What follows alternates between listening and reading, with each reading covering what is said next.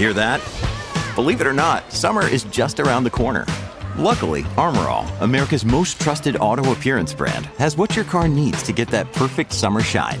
Plus, now through May 31st, we'll give you $5 for every 20 you spend on Armor All products. That means car wash pods, protectant, tire shine, you name it. Find out how to get your $5 rebate at armorall.com. Armor All, less work, more clean. Terms apply.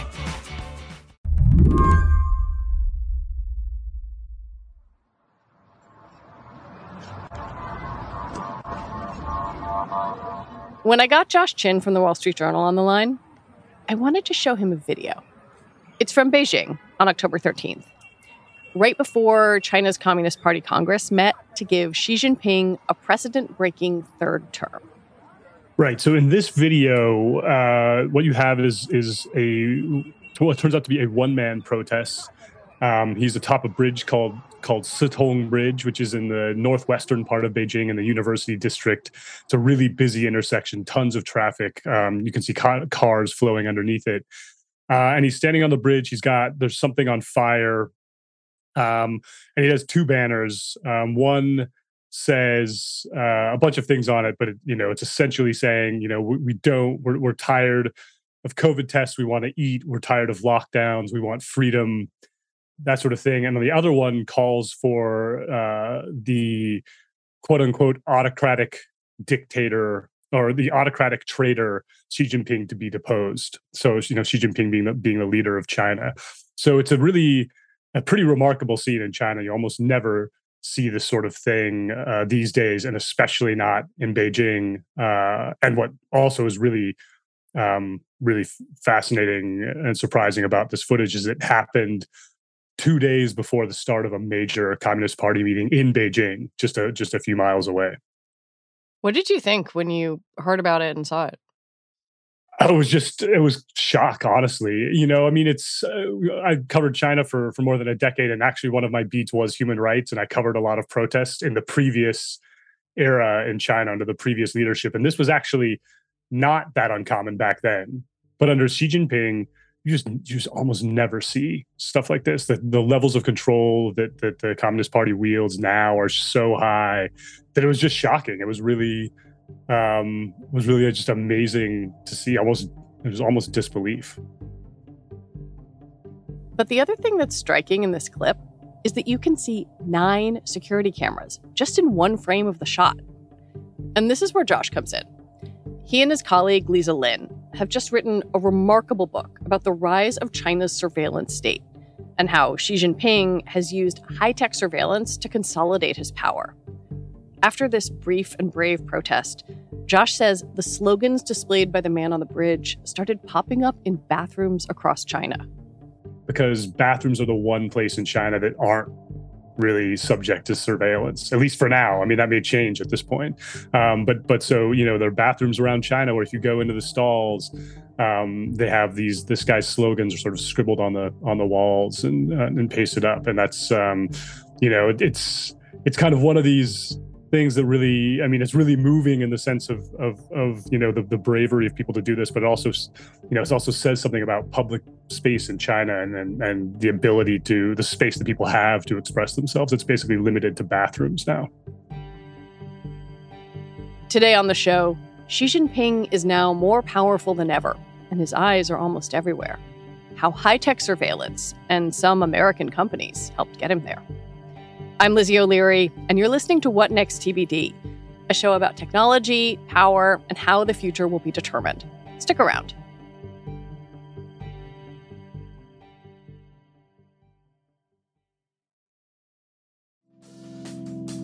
Reboot your credit card with Apple Card, the only credit card designed for iPhone. It gives you up to 3% daily cash back on every purchase Plus, Apple Card has no fees, not even hidden ones. Apply for Apple Card now in the Wallet app on iPhone. Apple Card issued by Goldman Sachs Bank USA, Salt Lake City branch. Subject to credit approval. Variable APRs for Apple Card range from 19.24% to 29.49% based on creditworthiness. Rates as of February 1st, 2024. Terms and more at applecard.com. It's probably worth establishing that all governments collect and have collected information about their populations, going all the way back to ancient Rome. In China, Mao Zedong built a network of domestic spies after the Communist Party won the country's civil war in 1949. But Josh says the roots of China's modern surveillance operation lie with rocket scientist Qian Xuesen.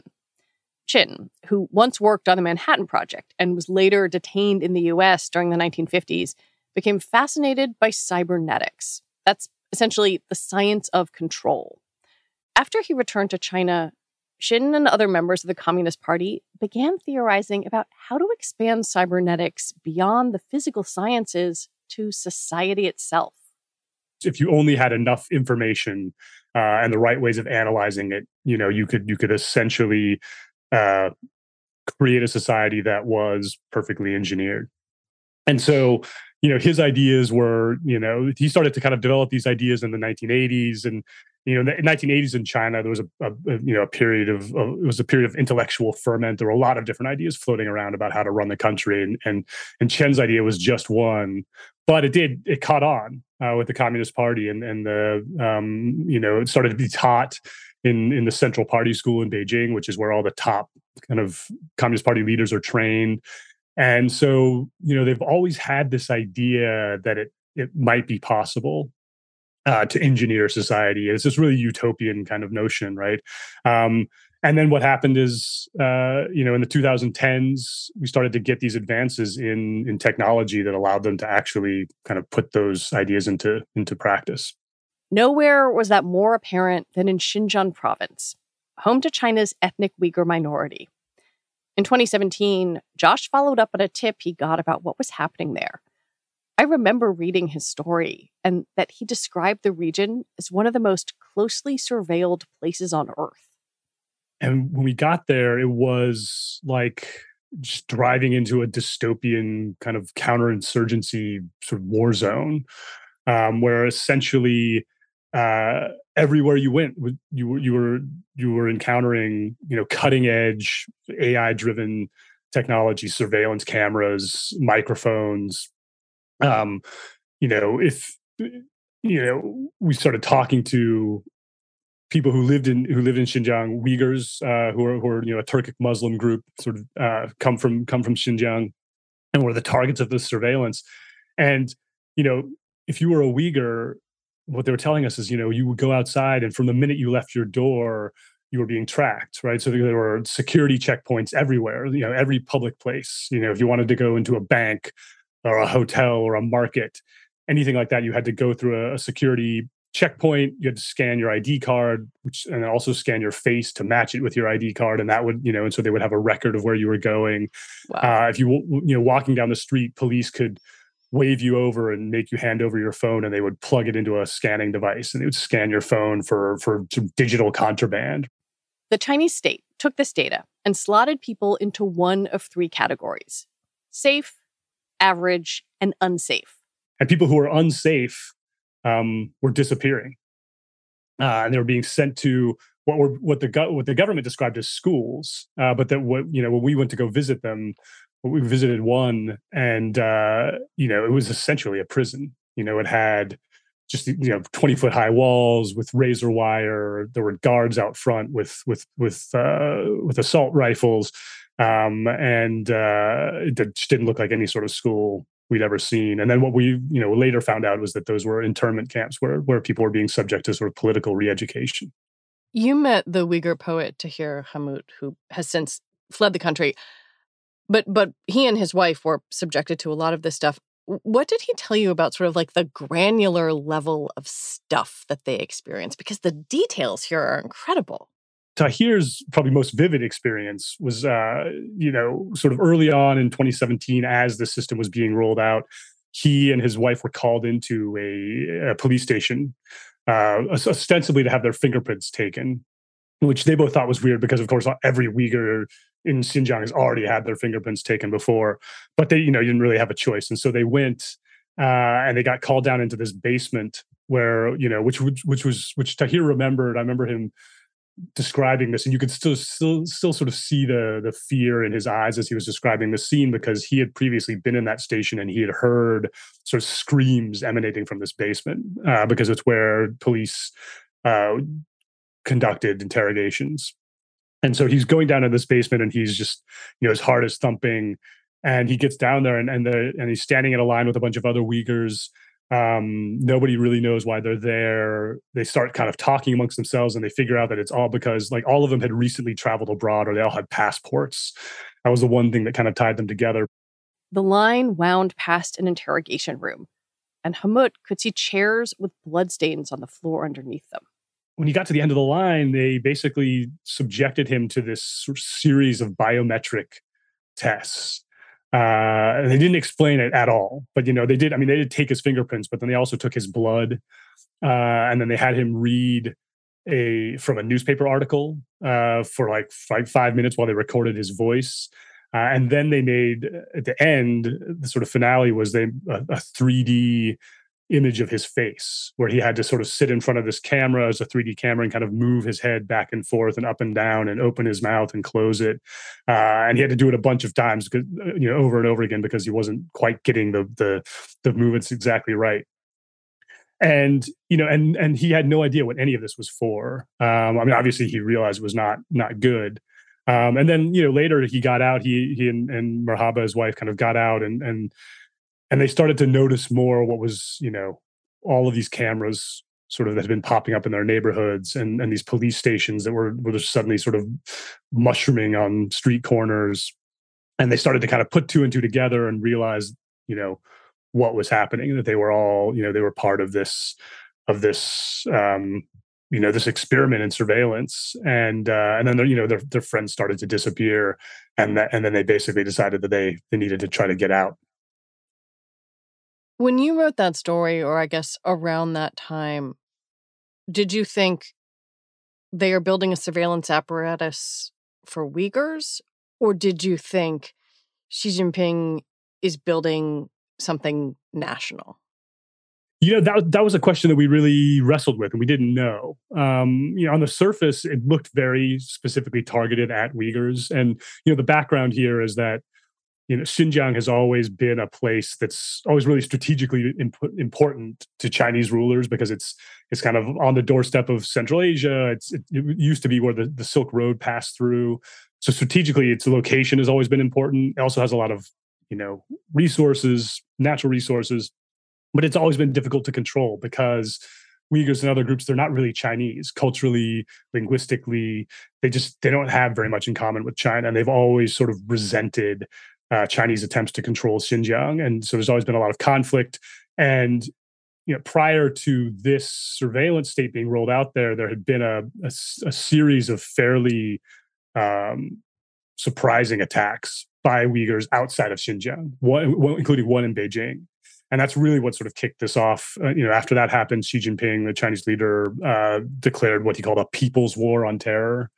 When we got to Xinjiang, we're like, okay, so this is the uh, this is this is the people's war. This is what it looks like. And but then we got back to beijing and i was i remember talking to a chinese activist for another story and just mentioning that i had been to xinjiang and what i'd seen. And he and he immediately responded and said you know that's what's happening in xinjiang now is is gonna is just a preview of what's what's gonna happen in china the rest of china.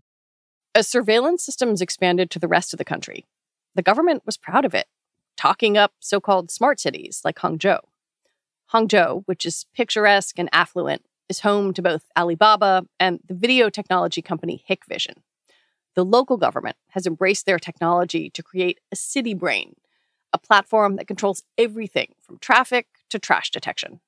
When we were writing this book, you know, we were we were sort of surprised at how how pleasant state surveillance sort of was in Hangzhou, right? And how people seem to really be happy, totally happy with it. And and and we're like, okay, so there is another side to this. And we were looking around for stories and kind of just how it really affected people's lives. And we stumbled across the story of this woman who uh, was living on the outskirts of, of, of, of Hangzhou in the suburbs, and she was doing her laundry in a creek, and she fell in, and and you know half basically half drowned. She luckily enough, a, a neighbor was walking by, saw it happen, dragged her out. Um, and they, you know, called, and her son also happened to be nearby. So they, the villagers ran and got her son, and he's the one who, who sort of told us this whole story.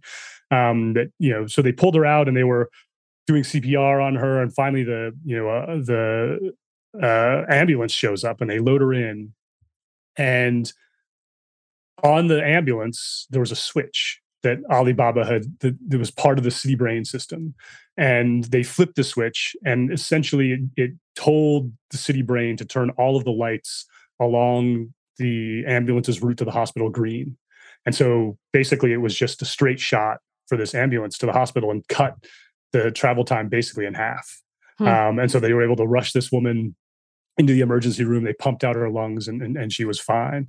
Um, and it was just this kind of you know, it was this story where we are like, oh, you know, this is like this is like life-saving technology, right? It, I mean, it, it, makes people's lives more convenient. Definitely in Hangzhou, you know, the the traffic there has gotten much better, and and you know, you can sort of use your face to buy things and and you know and and all sorts of you know kind of gee whiz conveniences. But there was also this sort of life-saving aspect to it that that um, that we thought was really uh, sort of unexpected you also have some kind of fascinating stories of like the technology getting stuff wrong, right? That like the AI, instead of identifying a hump of trash that's supposed to be picked up, whoops, it's some leaves. Yeah. And, you know, that's, I mean, I think that's actually one of the key things to think about when you're thinking about state surveillance. Um, and, and one of the was one of the big discoveries for us, right? Is that we, you know, um, a lot of what we did for this book was going around reading state media coverage of, of, of surveillance because there was tons of it, right? Including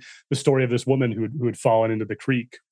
You might assume that the, the, Chinese government wants to kind of hide this, but actually they're totally open about it, and they and they and they you know they write about it all the time. And you know one of their favorite genres of stories is of um, of this technology being used to find lost children or abducted children because uh, it's such a huge issue in China. Well, especially uh, under the sort of previous one child policy, right? You lose your, I mean, good Lord. It's one of these phenomena that that um, you know has been a, a, problem in China for a long time, and that this technology, um, you know, has a has a chance to solve. I remember one story in particular, also in Hangzhou. This was a there's a housing complex. It was sort of this new uh, new development, and they were you know kind of selling themselves as this this smart residential compound and you know that had these AI systems that would kind of manage you know security and that had helped find you know elderly residents who had dementia who'd wandered off and found lo- and found lost children. And we're like okay well we we got to check this place out. And so Liza my co-author went there and uh and she was asking around for like a day you know like do you know you know like asking residents have you heard about these systems finding lost children? And like and everyone she talked to was like no nah, i don't know what you're talking about. And um and she went to um finally to the to the kind of property management office and she walked in and she saw this video of uh like showing how this system had found these lost kids. And she's like um who like who is the woman in that who's the mother in that video? I need to talk to her uh and and the person at the front desk turns around she's like oh that's like no she's she's not really a mother. She's like a staff member here. We just we we made that as like a promotional video. You know and then there were other instances right of, of like you said you know cameras misidentifying people and that sort of thing. And that's you know the technology really you know it's it's good. It's much better than it's ever been but it's not perfect. Um and but we also what we discovered is it kind of doesn't matter mm. in some ways because you know ultimately state surveillance is as much about propaganda as, as it is about technology. Uh, and the idea is to get you to believe that you're being watched. Right. If you believe you're being surveilled, it doesn't really matter. Exactly. Exactly. Because what, what you want people to do is to adjust their behavior, right? Uh, and so, yeah, if, if, people think that cameras are watching them all the time and it can recognize them and pick them out of a crowd, that affects the way they they behave. Um, it also makes them feel safer, right? I mean, that's the the flip side of it is that is is this idea that oh, the Communist Party is watching out for you. Um, and so, as long as everyone believes that, the, the party's kind of achieved its goals largely without even having to actually have that technology working 100% when we come back, how American companies empowered the Chinese government to watch its citizens.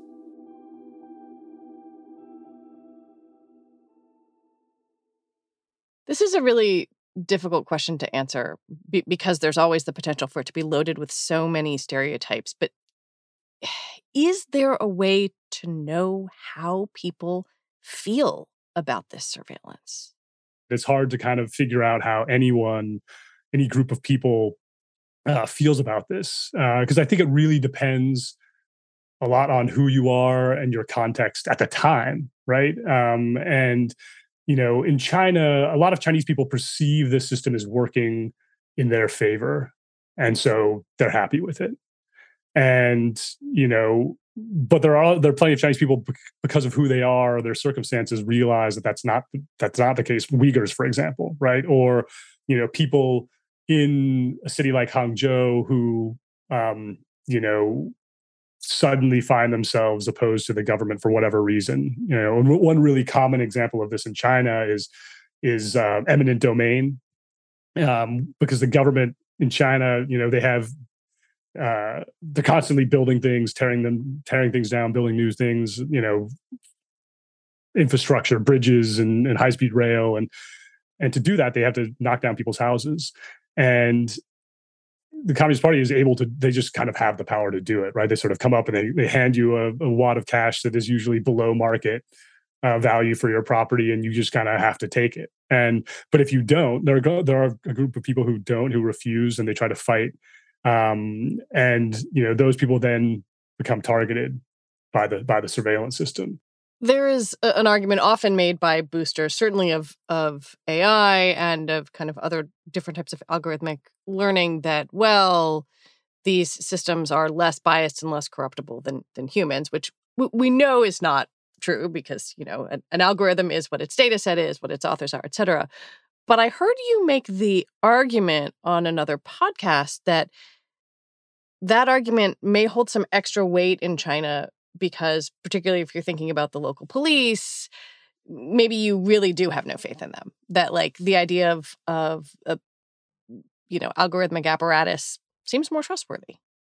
That is definitely a factor in china um, and that's partly because people in china have a lot of faith in this central government uh, and the and the higher ranks in the Communist Party. But they all, the most Chinese people you talk to, or a lot of Chinese people, I should say, um, if you ask them about their local government, they have an extremely dim mm-hmm. view of local government officials, of local police.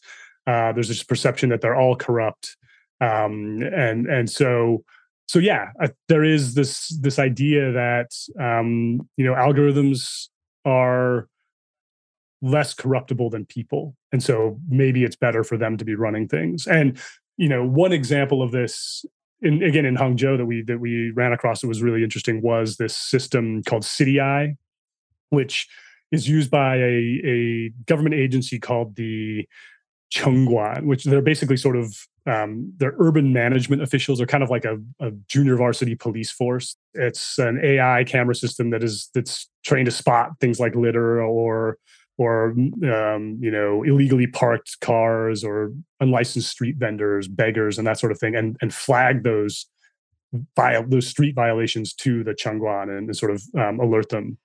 And you know, we talked to to the the head of a Chengguan unit in Hangzhou who who just loved this system, and his his main argument for it was that it had improved the relationship between people in his district and and the Chengguan because if you know in China there is probably no more loathed government agency than hmm. the Chengguan because they are they're at street level right they're the, they're sort of like the you know they're kind of like this they're perceived as the state's thugs right they go out and they kind of they beat up on the poorest of the poor like you know people like people who are begging people who are selling things in the street and and they often use violence. They there have been several instances where they beat people to death. And you know, this guy was telling us that the system had kind of changed that because it it created this record, this digital record of violations that they could that they had on, like in their phones and they could show people, and also because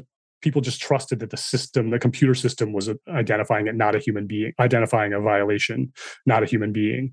Uh, and so that's one instance in which you know the kind of the, the peculiar uh, context of China does um, is, is somewhat different which companies are involved here? You, you mentioned a couple of the biggies, but I feel like it's probably worth um, unpacking that a little bit. Yeah, so the you know the, some of the big ones are I mean basically all of the tech big tech companies in China are involved in the surveillance state to one degree or another. Uh, they, they sort of really don't have a choice. So Alibaba, we already talked about, huge e-commerce company. Uh, the other big one is Tencent, uh, which which runs WeChat, which is this uh, Chinese super app. Uh, so those are the two big ones in terms of in terms of data, right? Because between the two of them, they have just this immense amount of insight into into human behavior inside China because they can track, you know, who people are talking to, where they're going, um, how what they spend money on, which is of course one of the most important uh, aspects of, of, of of trying to understand why people do what they do. Then there are also camera companies like Hikvision and Dahua. There's uh, Huawei, which is the the big Chinese telecom company that I think people recognize uh, will recognize, um, which which actually sells a lot of these Chinese systems abroad. Um, they're a major exporter. But there are some other names that might be more familiar to Americans. US companies whose products China has relied on for years to surveil its citizens. One of the companies we looked at was Intel, which um, its venture capital arm turns out to have uh, funded one of the one of the pioneers of of, of digital surveillance in China. Um, you know, and also sold chips to them and, and sort of gave them advice. Um, you have uh, NVIDIA, which is a major uh, chip maker uh, in California, also sells a lot of chips to, to, to Chinese surveillance companies. Um, Microsoft, basically, you name it, kind of almost any Silicon Valley company out there, besides maybe with the exception of Google, which is essentially had to leave China. Um, they're they're involved in in in one way or another, uh, and that's actually been been been a long-standing relationship. I'm also really interested in the fact that some of these companies are exporting tools and systems to to other places, to Uganda, for example. And I wonder if you think that is about selling Chinese products or Chinese vision of surveillance? Or does it matter? I think the answer is yes. um, uh, it's, de- it's definitely both. Um, you know, Chinese companies they are they are very commercially driven, and you know they've essentially saturated the Chinese market. Right, there are something on the order of 400 million surveillance cameras installed in China already. Um, one for every uh, three or four citizens, and so the chat. You know, if you're a Chinese camera maker, you you kind of can't really sell into China anymore, right? So you kind of you have to look abroad. And so I think for the Chinese government, if you look at sort of what they write and and how they portray all of this, it is a it is an effort to spread an idea about the use of these technologies by the government, but it's not specifically that they're trying to spread the Chinese model, right? Because you know the the Communist Party is very interesting in that they they sort of they want to have global influence but they also talk all the time about the uniqueness of the chinese model and the uniqueness of the of chinese achievement. And it is true in the sense that there are very few countries out there that could actually replicate what china does right? It's a big wealthy country with a huge population and a huge pretty competent bureaucracy that that's like that's technologically savvy the us is probably one of the only other countries that actually has those all of those conditions um, but what's so so they're not selling the chinese model in particular. But what they are doing is selling this idea that it is legitimate for governments to use these technologies to exercise control in whatever way they see fit.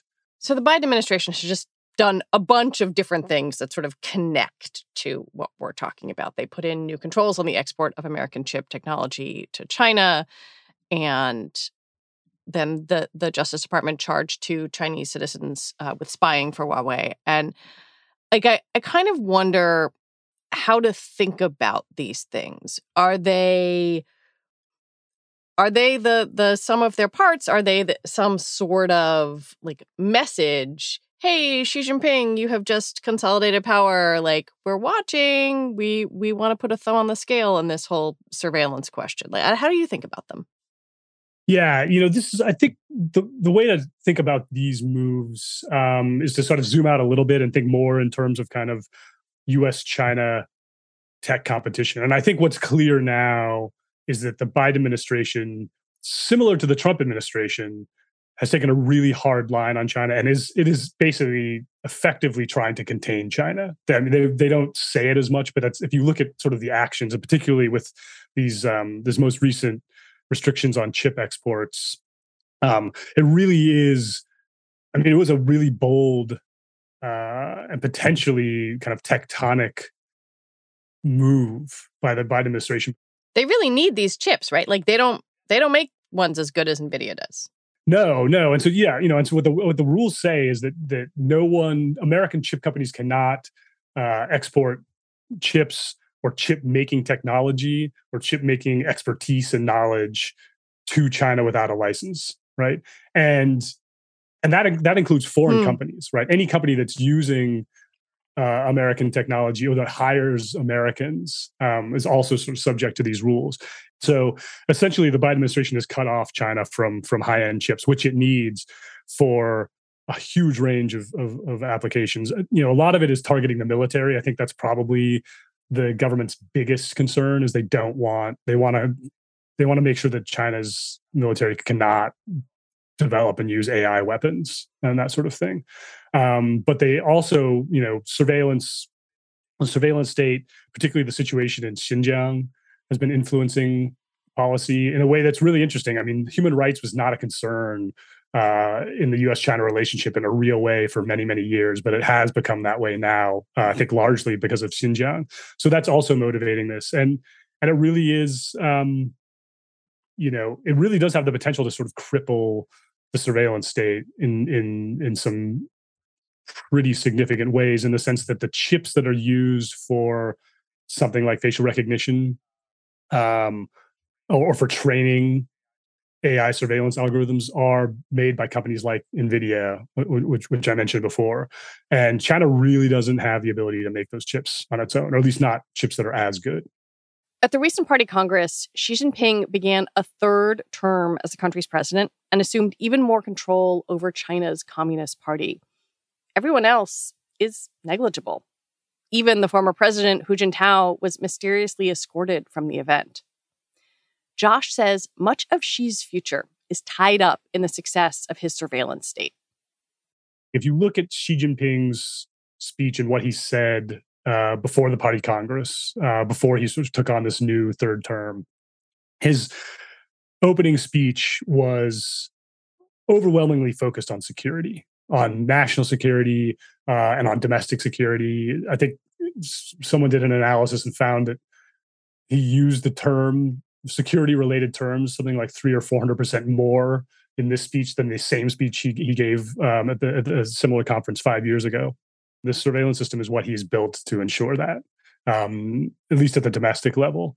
And uh, you know, the the country is investing hugely in technologies that feed into this surveillance system, and so the system is going to be, for him, I think, extremely important, right? Because you know, as he moves into this next phase of his rule, he has to figure out how to maintain both control and legitimacy in the country without this huge sort of double digit you know historic economic growth that his predecessors had previous leaders uh, really benefited from that from that economic growth in the sense that that was all they really had to deliver.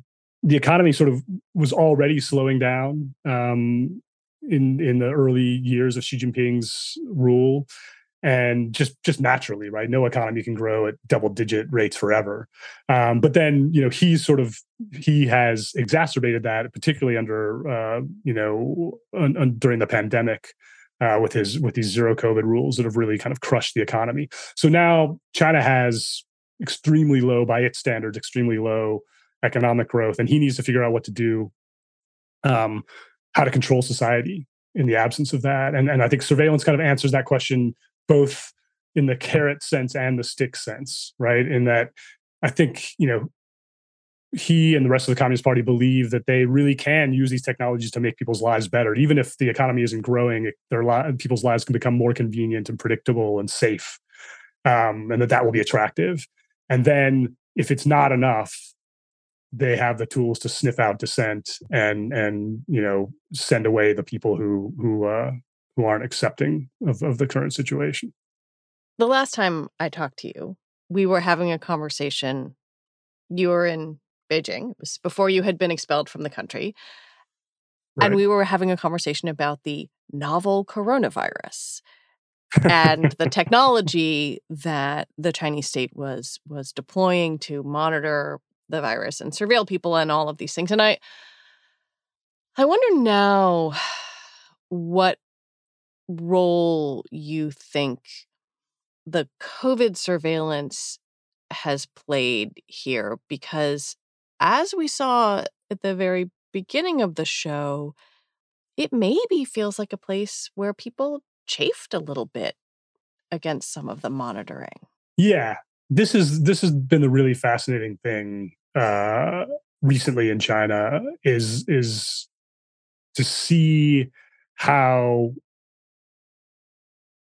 public attitudes towards the government and towards the surveillance system have changed uh, as a result of, of basically of mutations in the virus, right? Because in the in the early days of COVID, um, when we were still dealing with with the Delta variant uh, and the original, you know, the original flavor of of, of COVID nineteen, the Communist Party did a really good job of controlling it, and and they used, you know, these technologies uh, the way that they were roughly the way that they were supposed to.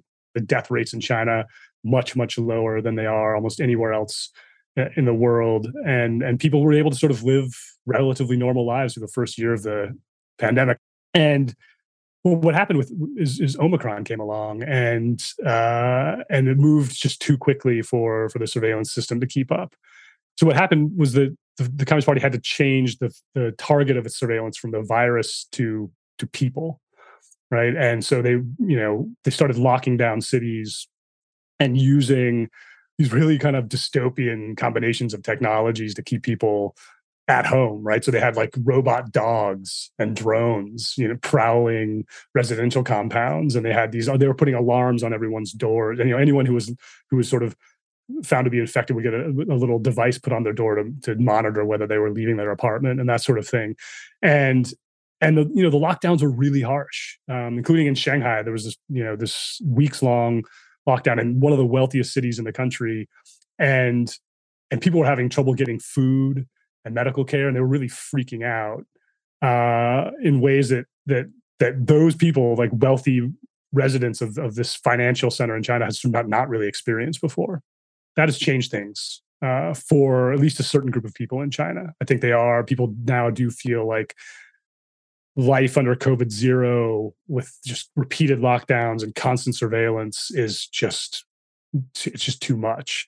Uh, and and you know the other issue is that there's no end in sight. Um, you know the Communist Party keeps doubling down on it. Xi Jinping in his speech um, earlier this month doubled down on it again, uh, and uh, and you know and and and as a result the economy is bad. And so yeah, it is. You are starting to get this pushback in China, and and that's probably what is behind the protest in Beijing.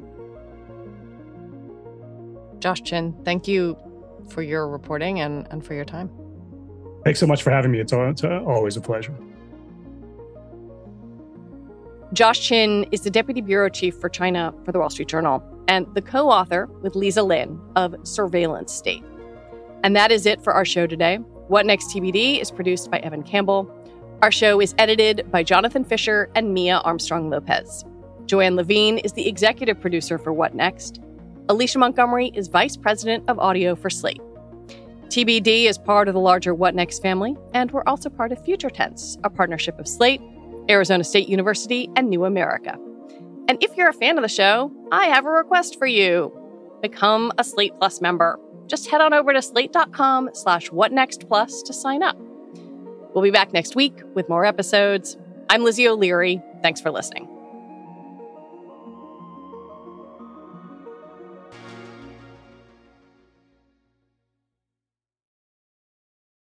When you need mealtime inspiration, it's worth shopping Kroger, where you'll find over 30,000 mouthwatering choices that excite your inner foodie. And no matter what tasty choice you make, you'll enjoy our everyday low prices, plus extra ways to save, like digital coupons worth over $600 each week. You can also save up to $1 off per gallon at the pump with fuel points. More savings and more inspiring flavors make shopping Kroger worth it every time. Kroger, fresh for everyone. Fuel restrictions apply.